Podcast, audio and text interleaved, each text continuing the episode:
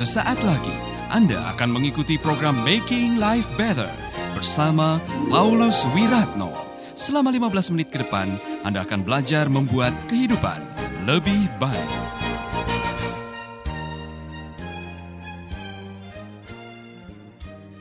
Salam Bapak Ibu Saudara-saudara.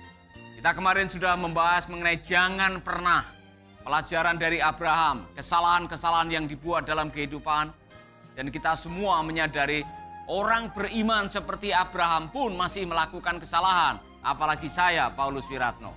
Kita semua masih bisa melakukan kesalahan. Dan kalau kita mau jujur dalam Alkitab, tokoh-tokoh yang kita puja-puja juga pernah melakukan kesalahan. Karena tidak ada manusia yang sempurna. Amin. Nah, kita akan belajar mengenai salah satu ciri orang yang beriman adalah suka memberkati. Cuman masalahnya adalah bagian ibadah, bagian kehidupan orang Kristen yang kadang-kadang tidak dilakukan dengan sepenuh hati adalah waktu memberi. Kita semua senang kalau diberi, tapi kurang semangat waktu memberi, ya kan?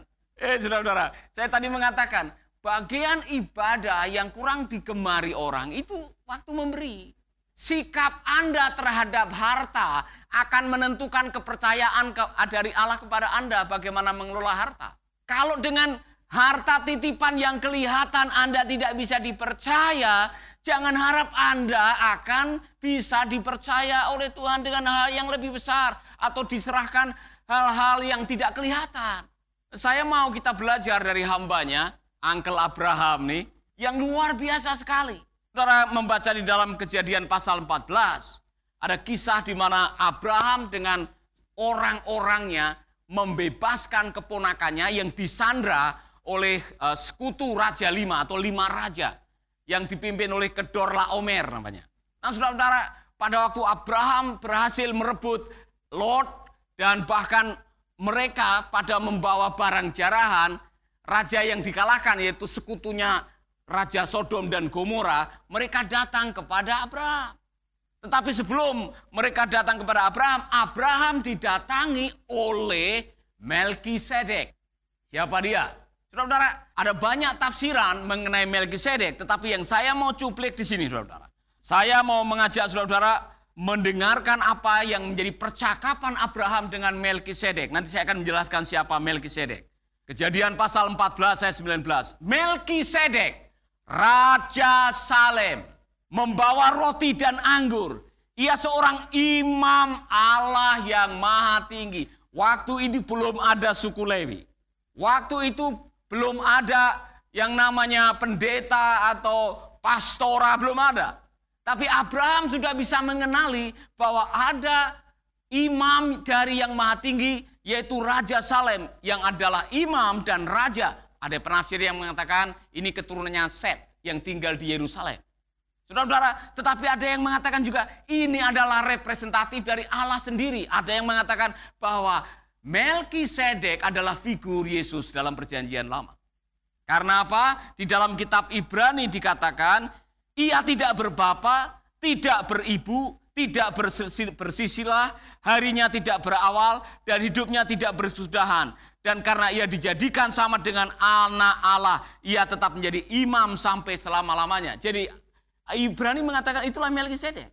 Melkisedek adalah teofani, penampakan Allah pada zaman perjanjian lama kepada manusia. Dan apa yang dilakukan?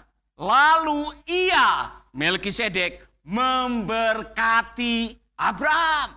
Luar biasa. Diberkatilah kiranya Abraham oleh Allah yang maha tinggi. Ini kalimat pertama diucapkan di dalam perjanjian lama. The Most High God. Allah yang maha tinggi. Pencipta langit dan bumi.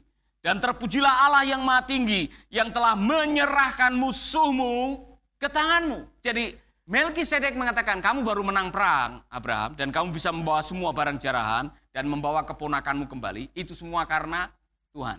Kamu menang itu karena Allah yang maha tinggi. Lalu responnya Abraham adalah, lalu Abraham memberikan kepadanya sepersepuluh dari semuanya. Sepersepuluh, bukan dari barang jarahan. Dia tidak mau menyentuh barang jarahan.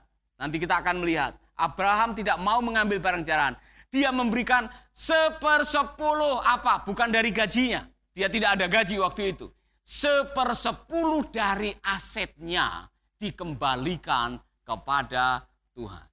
Nah saudara-saudara, pelajaran ini sangat berharga bahwa perpuluhan itu sudah ada di zaman Abraham. Tidak ada yang mengajarkan, tidak ada katekisasi mengenai perpuluhan, tidak ada debat mengenai perpuluhan, tetapi Abraham secara kesadaran mandiri, dia sudah belajar mengembalikan.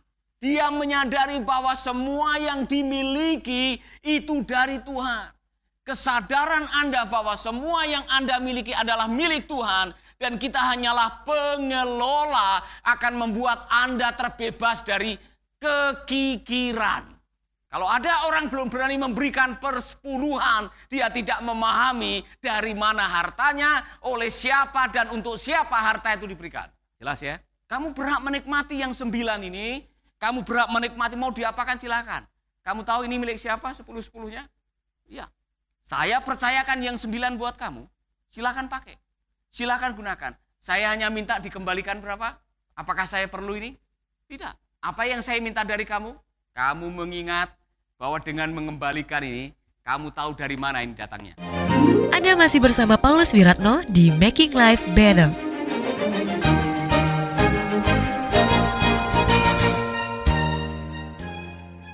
Jadi waktu kamu mengembalikan satu, kamu mengembalikan dengan sukacita atau kira-kira dengan duka cita. Kenapa? Yang sembilan, pemahaman Anda bahwa Anda adalah pengelola berkat ilahi akan menentukan sikap Anda terhadap berkat itu. Jadi kalau saya hanya minta tolong bawalah persembahan perpuluhan. Bukan membayar, bawa, kembalikan. Masa saudara tidak mau mengembalikan? Orang-orang yang tidak berani memberikan persepuluhan, dia belum memahami konsep berkat di dalam hidupnya. Amin. Orang-orang yang tidak berani memberi, dia belum tahu apa artinya diberi dan dari mana pemberian. Saudara-saudara, itulah sebabnya Maleakhi 3 ayat 10 mengatakan, ujilah aku. Ya kan? Nah saudara-saudara sekarang jadi debat. Apakah perjanjian baru mengajarkan perpuluhan? Itu kan perjanjian lama. Saya tidak mau mengatakan ini. Sebelum ada perjanjian baru dan perjanjian lama, Abraham sudah belajar memberi 10 persen mengembalikan kepada Melkisedek. Artinya apa? Abraham belum pernah ikut katekisasi atau pelajaran pemuritan mengenai perpuluhan, tapi dia sudah punya kesadaran yang sangat tinggi bahwa semua karena anugerahnya diberikan kepada kita. Semua anugerah Tuhan. Semua yang dipercayakan kepada kita adalah milik Tuhan. Saya mau ngasih tahu saudara-saudara, hartamu itu milik Tuhan sebetulnya. Rezekimu datang dari Tuhan. Pasangan hidupmu itu juga diberi oleh Tuhan. Peliharalah dia dengan baik. Be a steward. Jadilah pengelola yang baik. Karena waktu kita bisa dipercaya, maka Tuhan tidak akan segan-segan melimpahkan rezekinya buat saudara. Karena Tuhan tahu Anda tidak menggunakan untuk membesarkan kepala, tapi untuk membesarkan nama Allah. Karena ada ayatnya, muliakanlah Tuhan dengan hartamu. Yang kedua, tadi yang pertama, orang beriman gemar memberi, termasuk mengembalikan apa yang menjadi milik Tuhan. Bukan karena Tuhan perlu uang saudara, Tuhan perlu ketaatan saudara. Amin. Tapi Pak, saya lagi susah. Jadi saya yakin Tuhan bisa memaklumi saya kalau saya ngutang perpuluhan 6 bulan karena COVID ini. Saudara-saudara, Anda pikir Tuhan tidak tahu bahwa ini ada COVID? Yang namanya berkat dari Tuhan, mau ada COVID, mau tidak ada COVID, mau ada kolera atau tidak ada kolera. yang namanya berkat Tuhan, dia akan mengalir dalam kehidupan kita. Allah selalu memiliki rezeki yang tersedia, selalu baru setiap hari. Baru setiap hari. Amin. Haleluya. Jadi yang kemarin masih menyimpan dan belum dikembalikan, tolong segera dikembalikan. Ya kan? Tuhan tahu kondisi dan situasi saudara. Tetapi yang namanya ketaatan itu tidak pandang situasi. Ya kan? Saudara mengatakan, oh karena kondisi dan situasi maka untuk sementara ini saya harus melanggar ketaatan. Tidak ada. Ketaatan adalah ketaatan. Justru ketaatan itu kelihatan pada waktu Anda mengalami kesulitan untuk taat. Amin. Yang kedua, orang yang beriman tidak mau mengambil apa yang bukan miliknya. Dan dia mengembalikan apa yang bukan miliknya. Saudara-saudara, mari kita akan belajar di sini. Ada satu kisah di mana Raja Sodom dan Gomora ini berterima kasihnya tidak habis-habis. Karena mereka sudah bersekutu dengan empat raja, masih kalah melawan Kedor Laomer dan sekutunya. Tetapi Abraham karena ingin menyelamatkan keponakannya, dia menggunakan mungkin gembala-gembalanya, orang-orangnya yang luar biasa, saudara-saudara. Dan Abraham tahu bahwa jumlahnya sangat sedikit dibanding dengan jumlah persekutuan lima raja ini. Tapi ini yang terjadi. Tetapi kata Abraham kepada raja negeri Sodom itu, kan ketika negeri Sodom atau raja itu mengatakan, eh kembalikan orang-orang saya. Tapi untuk barang-barang jarahan kamu ambil saja. Saya tidak mau barang-barangnya. Kembalikan orang-orang saya. Ini kata Abraham. Aku bersumpah demi Tuhan Allah yang maha tinggi. Dia baru mendengar kata Allah yang maha tinggi. Dia baru menyebut Allah yang maha tinggi setelah mendengar dari Melkisedek. Pencipta langit dan bumi. Aku tidak akan mengambil apa-apa dari kepunyaanmu. Sepotong benang atau tali kasut pun tidak. Supaya engkau jangan dapat berkata Aku telah membuat Abraham menjadi kaya. Abraham tidak mau orang mengklaim, hei Abraham kaya sekarang. Itu karena upeti atau persembahan atau barang jarahan. Abraham mau semua orang tahu bahwa apa yang dimilikinya adalah berkat dari Allah yang maha tinggi. Yang baru saja dia dapat konfirmasi dari Melkisedek.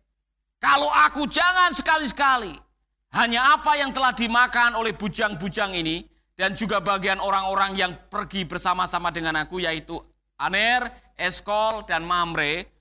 Silakan kasih kepada mereka, mereka yang ikut perang. Tapi aku tidak mau menyentuh. Ini bukan milikku. Ini bukan rezekiku. Ini barang jarahan. Saya tidak akan pernah menyentuh. Artinya apa? Orang yang beriman tidak mau mengambil apa yang bukan miliknya. Alias tidak mau korupsi, nguntet, ngentit, apa pun namanya. Tahu nguntet? Markup. Harga 50 dia bilang 75, 25 masuk kantong. Itu namanya bahasa kerennya bahasa Yunani yang nguntit. Saudara-saudara, di balik pernyataan itu Abraham ingin clear, transparan. Dia tidak ingin mempertaruhkan integritasnya. Karena kemungkinan dia sudah punya masalah pengalaman kemarin dia mendapatkan apa yang dia uh, terima dari Raja Mesir. Tapi kemudian hari apa yang dia dapatkan itu menjadi persoalan. Saya mau mengatakan kepada Anda semuanya, dalam hidup ini, kejujuran Anda, ketulusan Anda, perspektif Anda terhadap harta akan menentukan apakah Anda akan dipercaya dan bisa menikmati apa yang dipercayakan oleh Tuhan dalam hidup Anda. Apa gunanya punya 13 mobil, 14 rumah, 15 istri, tapi Anda tinggal di penjara. Karena Anda mendapatkan dengan cara yang tidak seharusnya bertobat. Waspadai cara kita memperlakukan dan memandang harta. Dari situ awalnya. Amin. Sahabat, Anda baru saja mendengarkan Making Life Better bersama Paulus Wiratno. Jika Anda diberkati, kirimkan kesaksian Anda ke Radio Dian Mandiri, Jalan Intan LC2, Gang 4 Nomor 1, Denpasar, Bali. Kunjungi website kami di pauluswiratno.com, Facebook Paulus Wiratno. Hubungi kami di 0811 3901 144 dan 0811 3901 140. Sekali lagi 0811 3901 144 dan 0811 3901 140. Anda juga bisa mendengarkan program Making Life Better ini melalui handphone Anda. Download aplikasinya di Play Store atau App Store. Sahabat, Mari dukung program Making Life Better ini melalui rekening BCA 6690300525. Sekali lagi, rekening BCA 6690300525 atas nama Wiratno. Terima kasih, Tuhan Yesus memberkati.